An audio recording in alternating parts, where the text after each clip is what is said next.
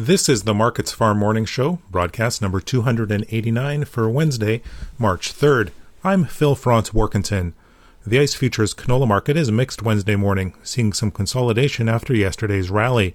Canola, it's down 50 cents to up $2. The uh, most active May contract, it's unchanged right now at 753.10 per ton. New crop November up $1.10 at 602.30. Strong demand for tight old crop supplies remained a key supportive influence in canola as the market continues to work to ration that buying interest. A move to fresh contract highs in European rapeseed futures overnight was also supportive. However, declines in the Chicago soy complex pressured the Canadian oilseed, and canola uh, moved below unchanged in some months.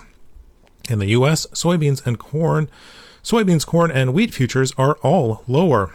Soybeans down 15 cents in the May contract at 13.97 per bushel. Fund traders booking profits on long positions accounted for some of the selling pressure weighing on that market. A lack of any fresh demand news added to the soft tone. However, the slow pace of Brazil's soybean harvest did provide support, with just under a quarter of the crop off the fields, according to the latest estimates. That's well off the average for this time of year, wet, as wet weather causes delays there. Meanwhile, persistent dryness in Argentina may be cutting into the yields in that country. Corn, it's also lacking any supportive news today, uh, moving lower in sympathy with soybeans and wheat. The May corn contract down 8 cents at 536 per bushel. Brazil's second corn crop was only about a third seeded, uh, which is about a half, half the pace of last year, and that slow uh, seeding pace was a bit supportive, tempering the losses.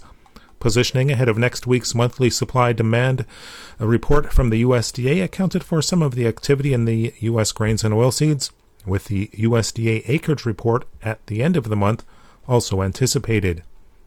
Wheat futures are down across the board with general strength in the US dollar index, making US wheat more expensive for international buyers.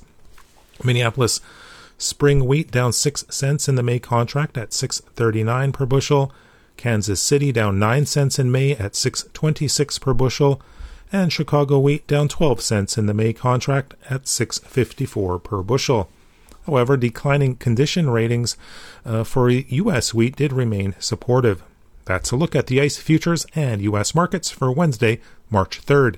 In Winnipeg, for Markets Farm, I'm Phil Franz Warkentin.